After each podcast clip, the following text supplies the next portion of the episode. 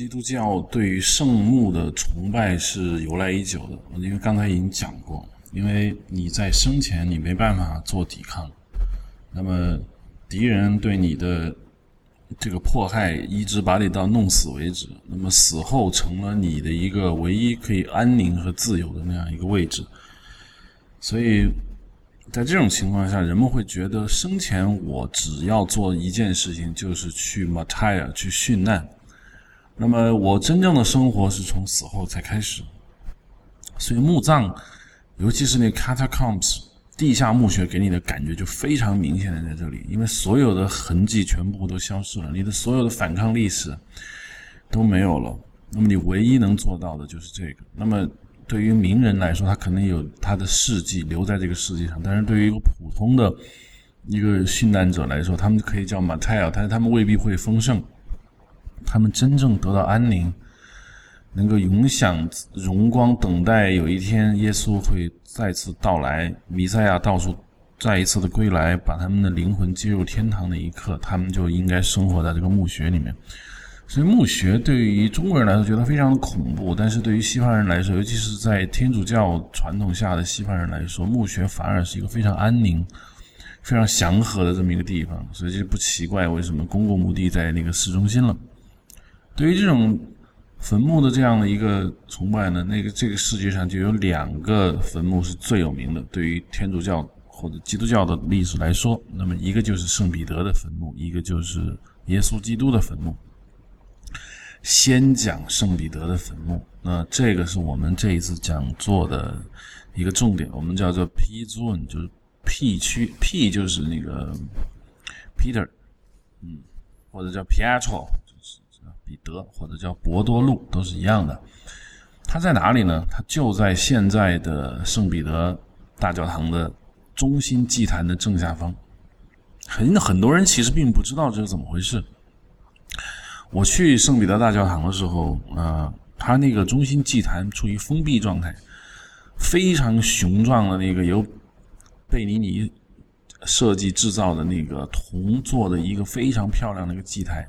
在它的正下方呢，有一个入入口，入口两侧是一个扶梯，这个扶梯顺着那个扶梯下去呢，就能看见底下的一个结构。这个结构在其实很多大教堂，就是 basilica 的这种教堂能看到。比如说我在那个呃百花圣母大教堂能见到那个罗马这么之前讲的那个那个大教堂，很多大教堂都有，就是。它有一个地下室，整个教堂是建构在这个地下室之上的。那个地下室怎么进去呢？在它的 basilica 的正中心那个位置，它中心的位置呢，会有一个入口。那个入口两侧有个螺旋扶梯，走下去你会看见底下会有一个祭坛。祭坛通常是一个什么结构呢？就是你会发现中间有一个一堵墙，墙上面会有一个洞，洞里面就是圣徒的遗骸。放在那里，但是圣彼得教堂是不能下去的，普通人不可以下去，只有教宗可以下去，或者只有在非常非常特定的时间才能下去。而我去那天呢，就连接近都不可以，所以我就非常好奇那是什么。既然叫圣彼得大教堂，它除了是纪念圣彼得之外，它还是为了为了。保存圣彼得的这个遗骸吗？我们不清楚。好来，历史会告诉你这个问题。他不像圣保罗圣保罗，因为是罗马人，被砍头以后，他的遗骸送到了马耳他，在现在一个叫 Rabat 这么一个地方，有他的坟墓。但是圣彼得的这样就就一开始很多人就不清楚，因为圣彼得在当时罗马，他我们现在觉得他是个非常非常有名的人，但是你知道在。罗马城他遇害的时候，他并不是一个非常有名的人，他是一个，他因为当时基督教并没有形成一个这么大的一个传统。你想他活在什么时代？耶稣刚死没多久，那么整个全世界的基督徒加起来也没多少人，啊，属于一个受迫害的这么一个阶段。所以圣彼得基本上被默默无闻的埋葬在一个地方，还不是在罗马城里的。我们已经说过了，罗马城里的不可以。基督徒是不可以埋葬到里面的，并且罗马当时的习惯是火葬，更不可以土葬。所以圣彼得就被埋葬在城外。他被埋葬在城外什么位置呢？就是现在圣彼得大教堂那个位置。有人就很奇怪说：“哎，我们圣彼得大教堂不是修的没多久吗？怎么就那个时候就能修这么宏伟的一座教堂呢？不是那么回事。这就是我们要说的重点了。他这个圣彼得大教堂为什么建造在这里？它是怎么来的？实际上，圣彼得一开始被埋葬那个位置，完全是个默无闻的荒荒山岗子。据说在当时。这个位置呢是，呃，著名的尼禄皇帝，就是那个 Nero，罗马帝国言情史里面啊看见的那个尼禄，非常有残暴的暴君。他把圣彼得杀死之后呢，他在那个现在梵蒂冈城那个位置是他的一个非常大的一个竞技场。当时竞技场旁边有一条路，所以呢，基督徒们。就把圣彼得的尸体收敛以后呢，就埋葬在这个一条道路的右侧。如果我们站在罗马城这个位置往外看的话，他就在藏，他就被埋葬在那个道路的右侧。那个道路的左侧就是尼禄的竞技场。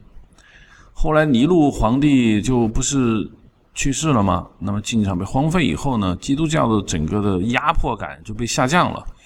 就没有人说啊，我们要明目张胆的去杀基督徒。总之，你不可以传教，或者你别让我眼不见心不烦。这个时候，人们就开始有机会去怀念这个圣彼得。那么，就在他现他埋葬的那个地方呢，修了一个小小小小遮风挡雨的这么一个东西。原先圣彼得是怎么埋的啊？他是这样，地上挖一个坑，然后呢，把圣彼得的那个残骸放进去。然后在里面用砖大概砌了一个小小的一个墓穴，那墓穴非常之小。后面要讲那个耶稣基督的这个坟墓也是的，也是一样的，因为非常小，大概也就一个人能躺进去。然后用砖头砌了一个大概不到一米深、一米宽、两米长的这么一个小东西，然后把它埋了起来。而且，在它的土地表面有没有放置什么墓碑，我们现在不是很清楚，因为时间过太久。但是在后来，人们为了纪念圣彼得，他毕竟是当时耶稣这个十二门徒底下最重要的那个门徒。我们他已经死了那么多年了，那么基督徒就很热心的就在他那个坟墓的正上方修了一个小小的亭子。这个不是中国式的亭子，是一个由大理石建构出来的一个一个房子，大概是四条腿，然后上面加个盖子。并且没有任何的装饰，就是四根柱子加个平平的盖子，只是为了遮风挡雨。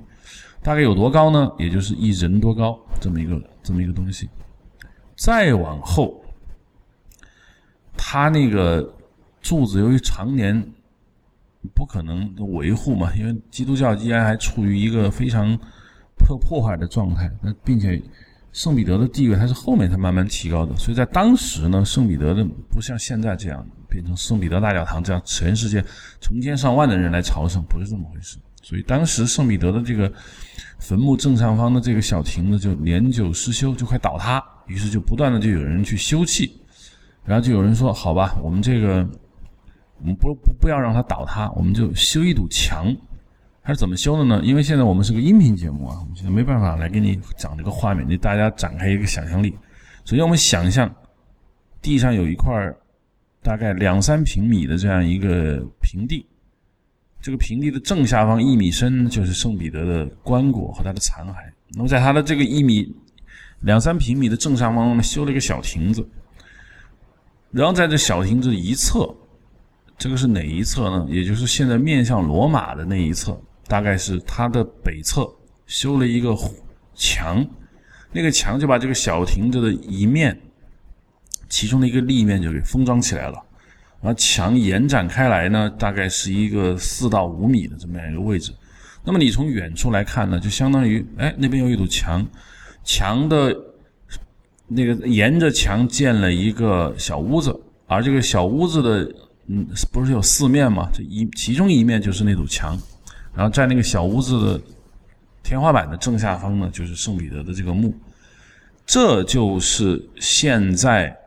圣彼得大教堂正下方的圣彼得的坟墓的最原始的一个地一个东西，我们把这堵墙叫红墙。它一开始建的时候并不是红色的，不知道什么时候什么人把它建构的这样一堵红墙。然后这一块区域就叫做 P 区。一开始人们不是这么叫它 P 区啊，因为是后面发生了一系列的变化，为了为了方便去指明这个地方，我们叫那个 P 这种 P 区。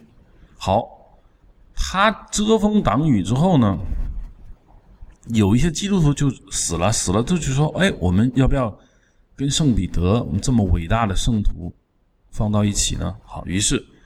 沿着那个墙的两侧就开始有别人家的坟墓，这我也要放到这里来。那么最早跟圣彼得这个做邻居的这样的坟墓呢，大概有那么十来处，那是沿着墙展开的。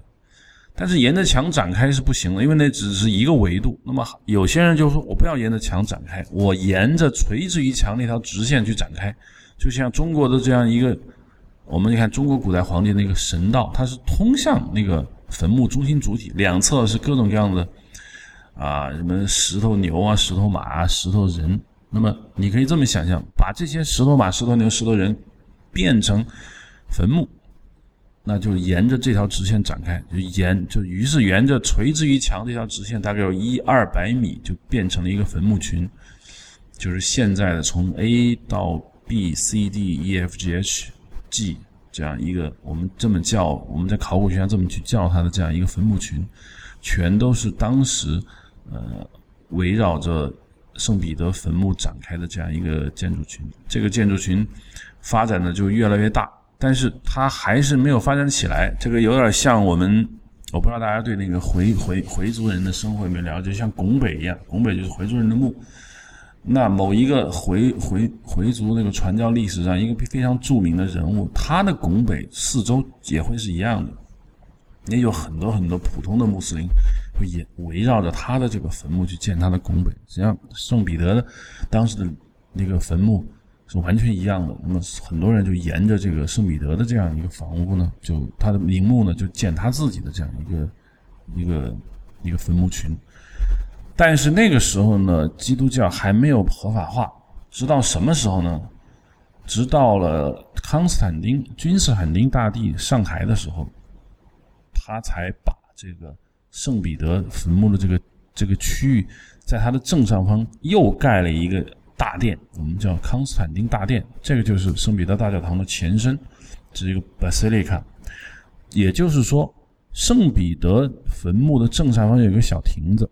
小亭子旁边有一道墙，然后这个小亭子和墙的外层空间又被完整的笼罩了一个新的建筑，这就是康斯坦丁大殿，也就是圣彼得大教堂的前身。这个模型结构一定要牢牢记住，因为这是后面理解耶稣基督的圣母教堂的一个非常重要的观点。也就是考古的发现往往是这样的：是从下往上，从里到外。我们现在看到的很多东西。并不是它的原貌，它的原貌要怎么看呢？一个是往下走，就是往下挖；一个就是往里走。举个最简单的例子，比如说我们在耶路撒冷看到的那个哭墙，它是什么东西呢？它是圣殿的一道外墙。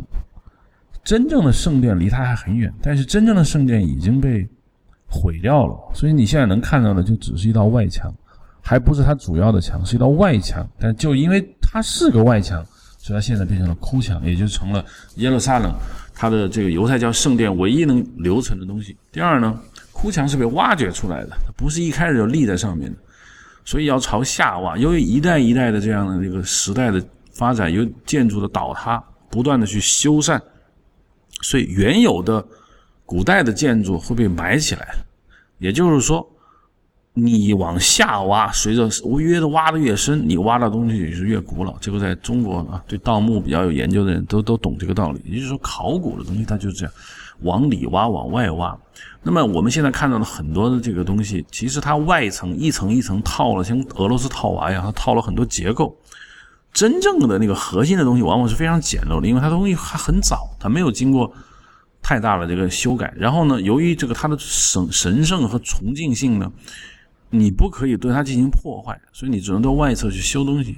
卖家的那个那科尔白那个黑房子，其实里头只是一个角落一块石头，但是外侧你看到那个天房那个黑色的，那个那个那个房子，你会你会觉得啊，哦，原来可能古代就是一个大黑房子，不是那么回事。大黑房子只是一个帐篷，嗯，那外层它感觉像个帐篷，其实它并不是帐篷啊，因为游牧民族，尤其是阿拉伯游牧民族用黑色帐篷，所以呢。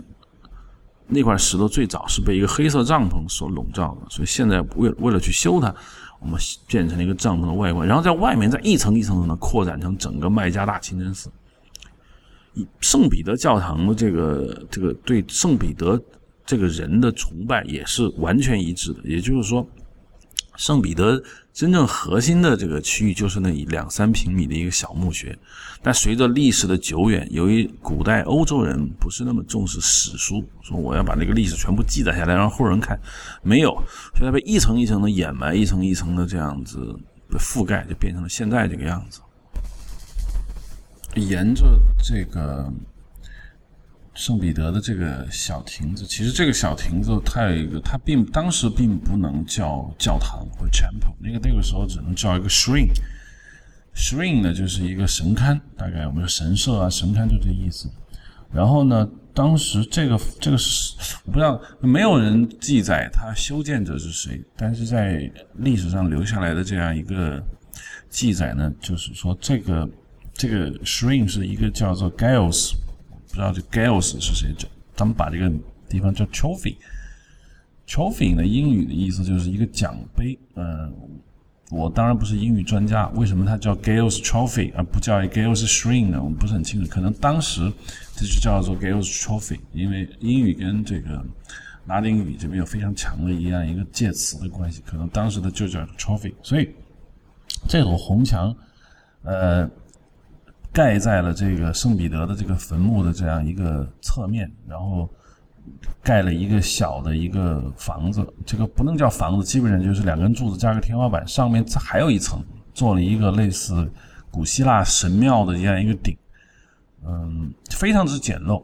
然后呢，它沿途的这样的，就由它垂直线展开的这一大堆陵墓就不一样了，因为它越靠得近的人，就当然是越古老。越离他远的人呢，就当然也就是越往后，那么经济实力上面都会上来。这些所有的这些坟墓现在都看不到了，它完全被埋在地下。因为当时康斯坦丁建这个大教堂的时候，除了这个圣彼得的这个陵墓被保留以外，剩下的陵墓他全部都埋用土全部埋起来了。因为你也知道，教堂要建的时候，它不能。他他必须建了一个有打地基，不然那个房子容易倒，所以他必须拿土来掩埋。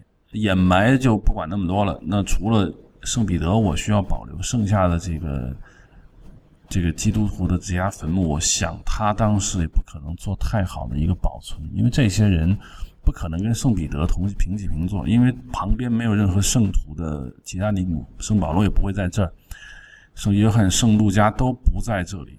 所以只有一个圣彼得，其他人也是因为早期没有限制，说我愿意离他近一点，我就离他近一点。基本上都是一些罗马各种啊贵族也好，平民也好，身份上在康斯坦丁的眼里，他不可以跟圣彼得平平起平坐，所以没有必要保留他，也没有必要对他进行这样一个崇拜。所以除了圣彼得的这样一个保留之外，剩下的东西他全部用土给填了，以至于圣连圣彼得这个。Trophy 在内，剩下的所有的陵墓全部被埋在地下。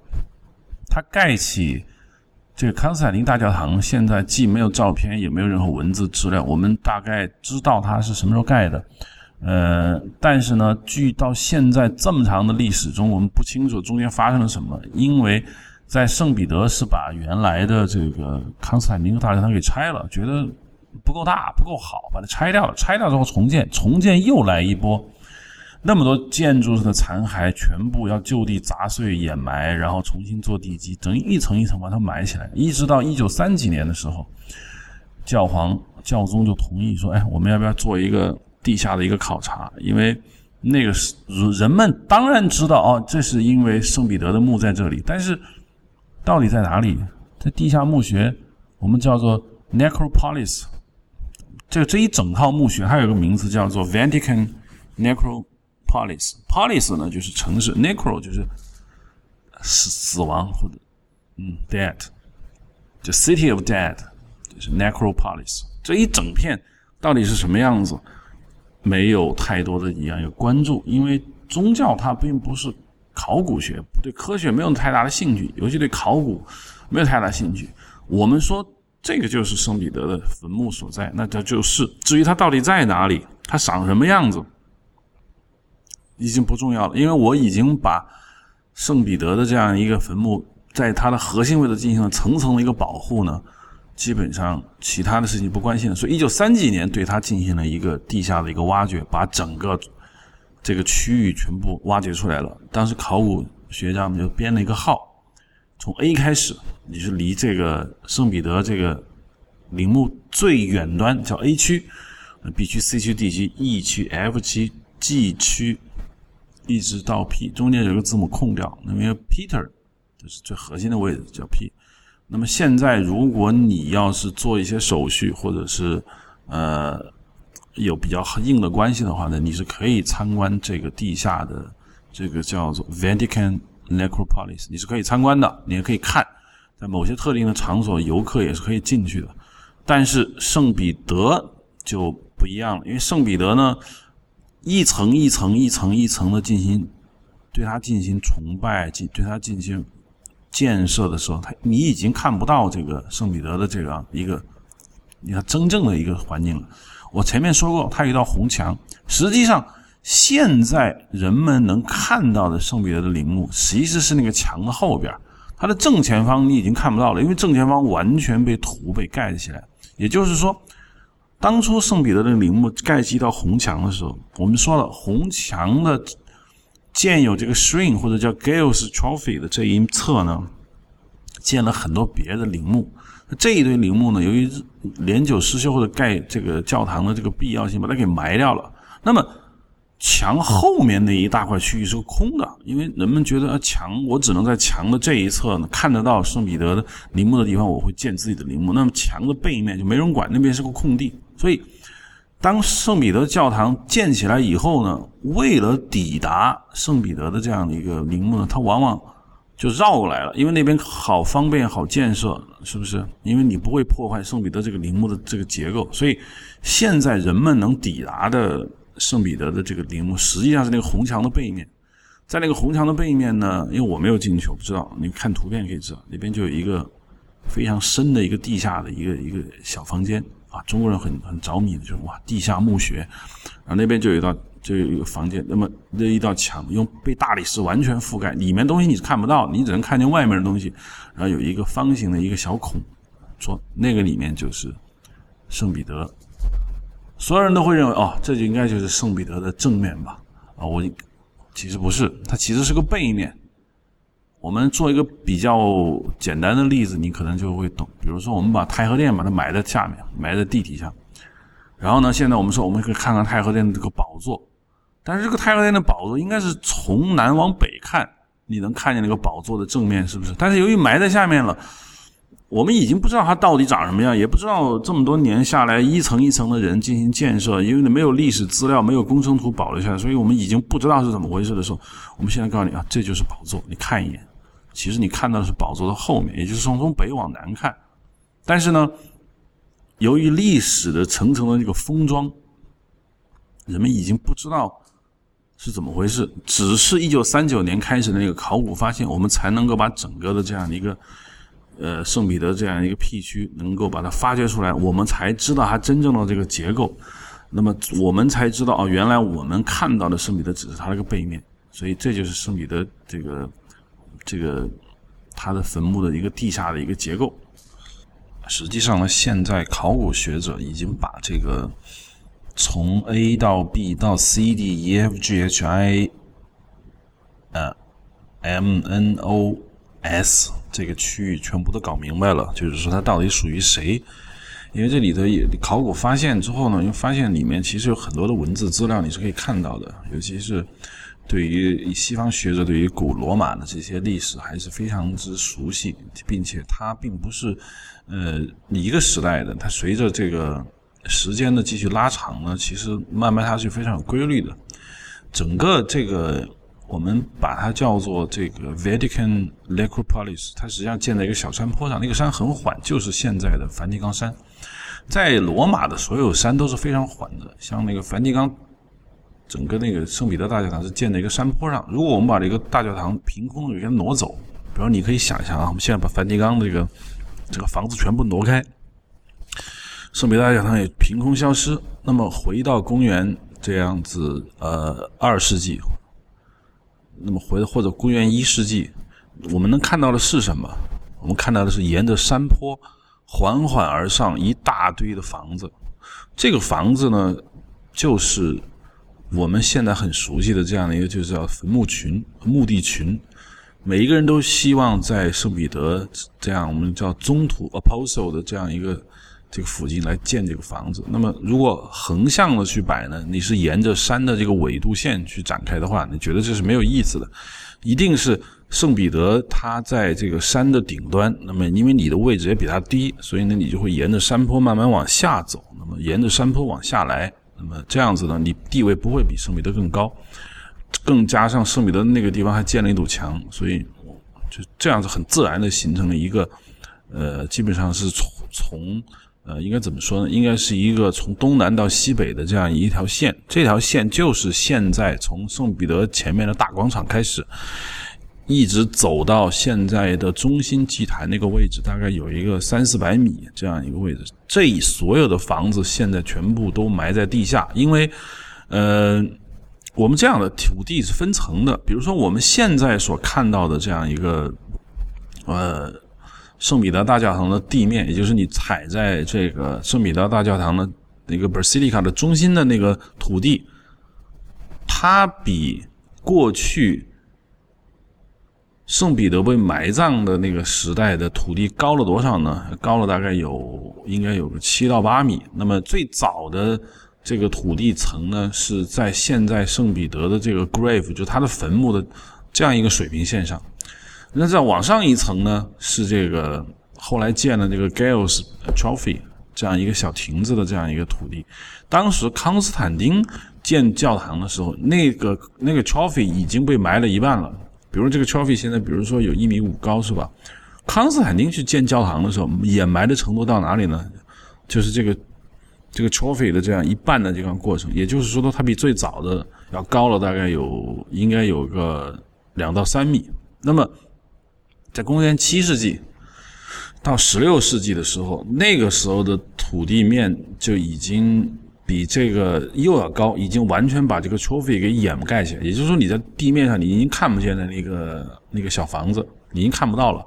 等到盖圣彼得教堂，也就是咱们现在看到的这个圣彼得大教堂的时候，它的那个土地面积、土地的这个高度又往上涨了大概两三米。所以，我们我们要看到圣彼得的这个坟墓，只能沿着他给定的那个入口往下走，然后走到这个底层。然后你才能看到，并且很可惜，你看到的只是它的一个一个背面。我得这么说，嗯，历史是被层层包裹的，也就是我这次讲这个话题的一个非常重要，想给大家传达一个观点，就历史是被包裹起来的。我们现在所看到的所有的建筑、文化，包括东西，它都是不是它的原貌。就像语言，它也是被包裹起来的。我们现在说的语言是。对过去原始语言的层层的封装，这个就比较抽象。那么从建筑上来讲呢，我们现在所看到的建筑也是经过层层的封装。而中国的建筑之所以没看到这一点，因为中国建筑主要是木质建筑，就完全就弄干净了、烧干了，所以你看不到原来的东西。那么在西方以大理石为石字石头做的这样的建筑的这样一个。结果就能特别明显，你感觉到，就是原本如果我们回到大概两千年前，我们看到的这个圣彼得的这样一个小陵墓呢，它完全是一个很简陋、非常非常简陋的房子，然后它不断的在上面进行加盖，不断的把它复杂化，就变成了越来越复杂。我们比如说，它的一百年后它是个什么样子？一百年后，在那堵红墙，这个红墙有个专门的名字叫 Clivius。这 Clivius 是这以什么意思？就是个斜坡。它为什么叫斜坡呢？其实这个还蛮有意思的。当初建这个红墙的时候呢，他在它后面又盖了不少房子，那个房子就已经不是坟墓了，而是一个纪念性的一个建筑结构。我们说了，红墙的正面，也就是圣彼得陵墓的这一面呢，是一大堆陵墓群。那在它的背后。人们又盖了很多别的房子。这个房子现在因为考古上我们不清楚它是到底是干什么用，但是当时它已经变得很复杂了。但是这些建筑又不敢紧贴着这个红墙盖，所以呢，你就变成了说，我们跟红墙呢中间就有一段距离啊，中间这个距离呢，为了保护这个红墙上方的这个 shrine 或者叫 Gales Trophy 的那些建筑的那个。天花板的后半截呢，我们为了去维修也好，或者是为了怎么样也好，就这里面盖了一个斜坡，你沿着这个石梯能上去，那么你可以到达这个圣彼得这个坟墓的上方纪念结构的后部。这个区域是现代考古才发现的，不然没不然发现不了这个的话，你完全不清楚它的结构，因为除非你把整个土石方全部挖开，把这个是不太可能，因为土石方全部挖开了以后呢。它就没有支撑的东西了，所以那整个上部的这个圣彼得大教堂那么大的重量就会就直接垮下来，所以我们只能去挖出一条条的通道。那么我们现在就发现，啊，原来这个红墙和后面一大堆建筑中间是有一条通道的，是土土壤，它并不是一堵墙或者是一堆石头，它是一个通道。那么对这些土壤进行挖掘以后呢，就发现，OK，红墙和后面中间是有一个叫做 Clivius 的一个通道，这是当然是现在叫 Clivius，以前它是没有名字的。那么，沿着这个通道往上走呢，呃，基本上你就可以到达这个红墙背后。由就是由于古代人已经发现这个通道之后呢，所以就建造了现在的这个地下祭坛。如果我们大家有机会进到这个圣彼得大教堂的地下祭坛，你会往下走，你会发现，嗯，里面金碧辉煌，全部都是那种大理石盖的好好的一个房子。然后这个厅呢，我们叫。克莱门丁，这是古代一个教宗的一个名字啊，他可能是他那个时代修建的这个地下祭坛。那么进进到这个地下祭坛之后呢，全部是那种棕黄色的大理石，然后往下走，你会发现有一个大概一人多高的一个黑颜色的门洞。进到那个门洞里面，你就可以看到一个很有趣的一个一个小厅。这个小厅就是我们现在能看到的这个。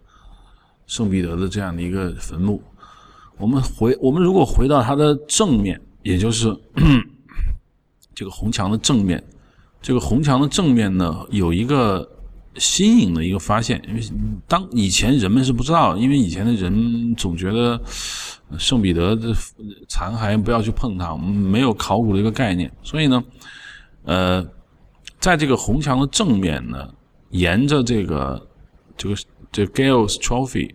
另外一面，我们不说了吗？这个红墙占据了这个四方小厅的一面，然后它的另外一面又建了一座土墙。这个土墙现在叫 G G Wall G 墙。为什么叫祭墙呢？因为在这个地方发现了圣彼得的骸骨，我们一直不清楚这里面到底有没有这个圣彼得的骸骨。那可能有人问：那你往下挖呀？你不是那个？那个那个 trophy 下面就是圣彼得的那个陵墓吗？其实早就已经看过了，没有的，真的是没有。有当然就这个问题就不会有任何人的疑问，就是没有，不知道在哪里。因为这么多年过去之后，你不知道圣彼得的这个陵墓动工过多少次，修建过多少次，里面的骸骨到底有没有被人拿走，我也不清楚。所以一直没有人发现圣彼得真正的骸骨在哪里。只是说，我们只是知道说这个地方就是圣彼得陵墓的一个位置。至于他他的。遗骨在哪里？因为话题太敏感了，就没人敢问，也没人敢探知，所以我们只能说圣彼得陵墓在，但是他真的埋葬在这里吗？还是这是一个纪念他的一个一个陵墓？我们不清楚。直到我们在这个 G wall，就是这个垂直于这个红墙的一堵矮墙这个地方，我们发现了这个圣彼得的骸骨，这是一个非常非常非常非常有名的一个发现吧。就是这个祭墙出现了，在考古发现的时候呢，就就发现了一堆骨头，然后考古学家就把这个骨头拿出来了，不知道这是谁的骨头，然后呢就发现这个墙里面有一块红色的小石头，那个石头上用刀刻了一行字，拉丁语，呃，Pietro Ani，我不，我因为我不我不会读阿拉丁语啊，就是我们照着英语的这样一个语序把它这个读出来，就是 P Pietro Ani，意思就是 Peter is here，就彼得在这里。我不知道这是谁写上去的，没有人知道是谁写，可能是当时呃不断的做陵墓进行维修啊、检修的时候，可能已经把圣彼得的骸骨已经搞乱了，因为你知道古代的工程。建设它它比较乱，它不是那么规矩，完全看工人怎么操作。那么有些人可能就觉得哦，因为工人看见圣彼得的骸骨已经被搞乱了，已经原来的那个他的这个地下墓穴里面，你要不被土填了，要不就是怎么样被破坏掉之后，他们就把它放到了这个我们叫 G wall，就 G 墙。这个 G 墙不知道就是 graffiti，graffiti 是一个人名吗？OK，迹墙里面就把它放在这儿，为了让大家别忘记说这地方放了那个。圣彼得的这样一个骸骨，所以他就用刀子在那个，你在其中一块石头上就刻了一个拉丁，就是说 Peter is here。OK，就是这个最重要的这个证据，证明说，好，彼得在这里。那你说我们拿这个骸骨 DNA 测试一下可以吗？不行，因为首先我们不知道彼得的现世的这样的一个。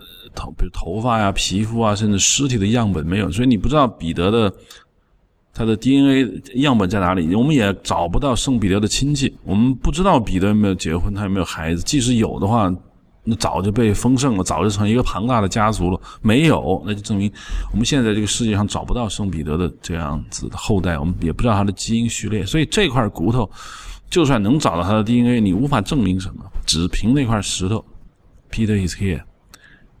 但是，一九六八年的时候呢，嗯，教宗还是宣布说，OK，这就是圣彼得的这样子一个遗骨在这里。考古界并没有下这样的定论，但是你知道，对于教宗来说，这个是很重要的，因为我们已经发现了这么重要的证据，我们不能说啊，圣彼得在这里还是存疑，那不伤了整个全世界的天主教徒的心了吗？所以我之所以给大家讲这这么多的这个圣彼得的这个坟墓呢，是想告诉你，就是说。我一开始我不知道这些事情，我在圣彼得大教堂里面的时候，我只在乎他的这个宗教上面的一个伟大，一个艺术上的一个辉煌。但是我发现这一切它必须有一个基础，它的基础是什么？就建立在一种崇拜的文化。就如果你不是对他 worship，你对他没有信心的话，这一切都不都不成立。比如我们讴歌一个古代皇帝，在中国那是没有用的。皇帝轮流坐，今天到我家，在欧洲好一点。那你没有血统，你是平民，你是不可能当皇帝的。问题在于，皇帝的权威是神授的，所以皇帝本身讴歌的再伟大以后呢，他的政敌也可以把他搞臭。唯一不能搞臭的就是神。那么当基督教。变得如此之重要的时候，那他的那些近似于神话一样的人物，除了耶稣基督之外，就是这个圣彼得。那么圣彼得的埋葬之地就变成了一个宗教上非常常见也非常重要的，我们说的就是叫圣地文化。比如说，为什么美军把那拉登抓了之后，马上把他火化？哦，不是火，马上把他扔到那个印度洋里面呢？就是因为。无论你把拉登埋到哪里，那个地方就变成了圣地，就像我说的，呃，回民的这样拱北一样，或者是，嗯，卖家这样子，任何一个陵墓都会变成整个宗教的一个中心。那既然它这么重要，也就你你就知道，这个宗教所给你建构的整套的这个哲学体系中，它最重要的一核心的一点是什么？就是殉难。圣彼得为基督教殉了难，他死了。耶稣基督为整个基督教、为整个人类的罪殉难了，他死了。那么他已经不在这个世界上了之后，我们唯一可以纪念他的地方就是这个他的陵墓。那么当我看到圣彼得大教堂建构在如此辉煌的一个基础上的时候，我们就在想，他为什么？他这个地方有为什么在这儿，不是在罗马的别的位置？那就 OK。我告诉你，这就是圣彼得殉难的地方。他死被砍头被上十字架未必在这里，但是他埋葬在这里，这就变成了一个宗教的信仰中心。当时我没有进到那个里面，因为当时我已经说过了，整个祭坛下方已经被完全封锁了，不知道可能在维修，进不去。然后就我就我就对它产生了一种好奇，我就在想，好，OK，我要去搜寻一下网上的这个资料。但其实网上资料也非常难找，你直接搜啊，圣彼得教堂内部结构，你搜不到任何东西，必须要花很长时间去找。当我找到这些东西的时候，我越看越精。我记得从罗马飞回北京的路上，我拿我的 iPad 在看，然后后面一个人就一直在斜眼睛看我，我就知道还有话要说，然后问说你有什么问题吗？他说你在看什么？我说我在看这个 The Tomb of Saint Peter's。他说哇，他的意思，因为他不是英语国家，可能又不是哪里人，不清楚，又不是意大利人，就是说哇，这个东西好有趣，我就知道他这个本身就非常有意思。同时，我想说的是什么呢？就是殉难文化本身强调的这样的一种 苦难、付出、死亡，实际上是对人类的这种一个很深层次的一个问题。人类一直面临的一个很大的问题，是如何面对死亡，如何面对死亡的不同的解释，建构了这个所有的宗教的一个基本上的一个区别。那么，我们首先要回答我们如何面对死亡的问题，它才能建构这样的一个宗教的整个神学体系。所以我在圣彼得大教堂里面的时候，或者在别的呃天主教的教堂里面的时候，我最开始呢是对他的艺术感兴趣，后来我就慢慢演变到，说我为什么这些艺术能够如此经久不衰的建构起来，它的重点在哪里？在于。有人付出了，我说了，用鲜血付出的东西，也值得用鲜血去维护。有人殉难了以后，那么他就比不殉难，他所流传的这个价值更高。圣彼得大教堂在埋藏在深深的地下，它如此之有名，如此之神圣，但是绝大部分人根本不知道它的在怎么回事。由于它被历史层层的封装以后，它就像一个解不开的谜一样，就是你很想知道在哪里。它里面是什么？但你看不到。甚至我认为，如果它有一天它是明明白白的摆在那里，然后放在那里让你直截了当去看到的话呢，我可能你的这种感受就没有那么深。往往是通过历史不断的进行尘土的这样的不断的对它进行掩埋之后呢，你会有一种更加一探究竟的这种欲望，甚至你会觉得，呃，正是这个过程。让你产生了一种宗教上面一种喜悦。那么，圣彼得当然不是基督教世界最重要的那个人，也不是最最重要的那个神。真正的大神就是耶稣基督。那么，接下来我们要讲讲这个。圣母教堂，我没有去圣母教堂，我很想去耶路撒冷，但是我到现在没去，因为我听说去了以色列之后就不能去中东国家，去了中东国家就不能去以色列，所以就有点矛盾。其实我完全有时间可以去，但我现在想想，我还是想去，所以我下次旅行可能就想去约旦、啊叙利亚、黎巴嫩和以色列这四个国家。我不知道这四个国家能不能一块签了，懂？但是我对因为对基督教早期历史比较有兴趣。所以呢，我就很想去。所以这一次呢，我就得跟大家讲讲这个圣母教堂，因为圣母教堂跟圣彼得大教堂非常之接近，它符合我一个很重要的一个历史观点，就是历史是被层层包裹的。我们通过对耶稣墓地的 一个探索，你就能感觉到这个历史是怎么被包裹起来的，就像圣彼得教堂一样，圣彼得的墓穴，它。它的过去如此之简陋。如果你在两千年去看圣彼得的这样一个他的墓穴的时候，你会觉得这跟我们村口张大爷的一个小墓地没有任何区别啊，完全不起眼。他是怎么在它的基础上建构出如此恢宏的圣彼得大教堂的时候，你就知道哦，原来它是有时间这个维度的。但两千年的时间维度过于的久远，所以人的基本上的。大脑它无法处理这些信息，人们很喜欢跳跃的看问题，因为中间细节太多，我不知道。但是它是怎么从一个小小的被风吹雨打的一个小小的一个一米多高，哦不是呃一人多高的这样一个小小的一个四方小亭子，演变成这么宏大的一个教堂的中间的历史过程，值得我们去探究。殉难的文化最能打动我的地方在于，就特别能理解现在很多事情。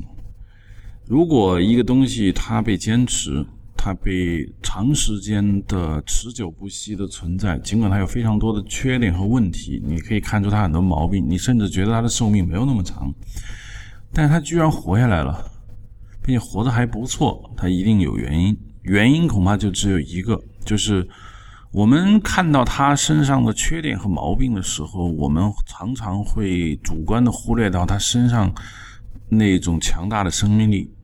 而这种强大的生命力呢，又源自我们人类一些根深蒂固的一些思维方法。比如说，我们人类有强烈的道德罪恶感，这种道德罪恶感能让我们规范我们的行为，能够促进我们社会的发展，不至于自我毁灭。但是，这种道德罪恶感如果稍加转化了一下的话呢，我们就会把道德罪恶感投放在某些事物上。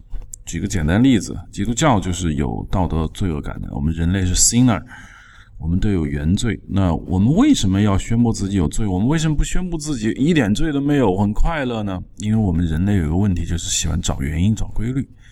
因为人类对失败的恐惧远远大于对成功的渴望。我们可以不成功，我们可以庸碌无为，但是我们不能够失败，因为一旦失败将万劫不复；不成功还有希望。所以，我们人类就会一直叫避免失败或者害怕失败。这种观点，即使到了现在，即使到了我们现在非常富足的这么一个社会的时候，这种生这种思维方式仍然留存在我们的基因里面。我们就会想，我们这么害怕失败，我们一定要找一个规律来避免失败。所以，宣布我们是 sinner，我们有问题，就会让我们有一种生活上的控制感。就是我们如果说成功不知道为什么成功，那还是可以原谅的。但如果我们不知道怎么失败，那我们就简直太惨了。所以我们总是在寻找自己身上的缺点，总是在寻找我们哪儿的不足，甚至我们总是在不停的强调自己有把事情搞砸的这种可能性，我们就会认为我们会能够避免未来的那种失败。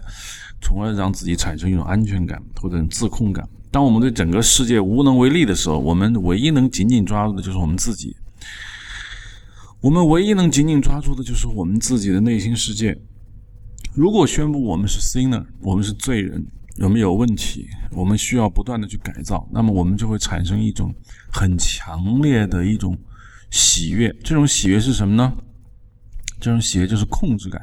就觉得，如果万物不可琢磨，那我们唯一能可控的就是我们人的内心。那如果我把自己的内心控制起来，我们不断的去审判自己，去道德批判自己，甚至不断的像一个法官一样来判自己有罪，那么无疑我们就控制了我们的内心。而如果我们能控制我们的内心，我们就能够在这个世界上活下去。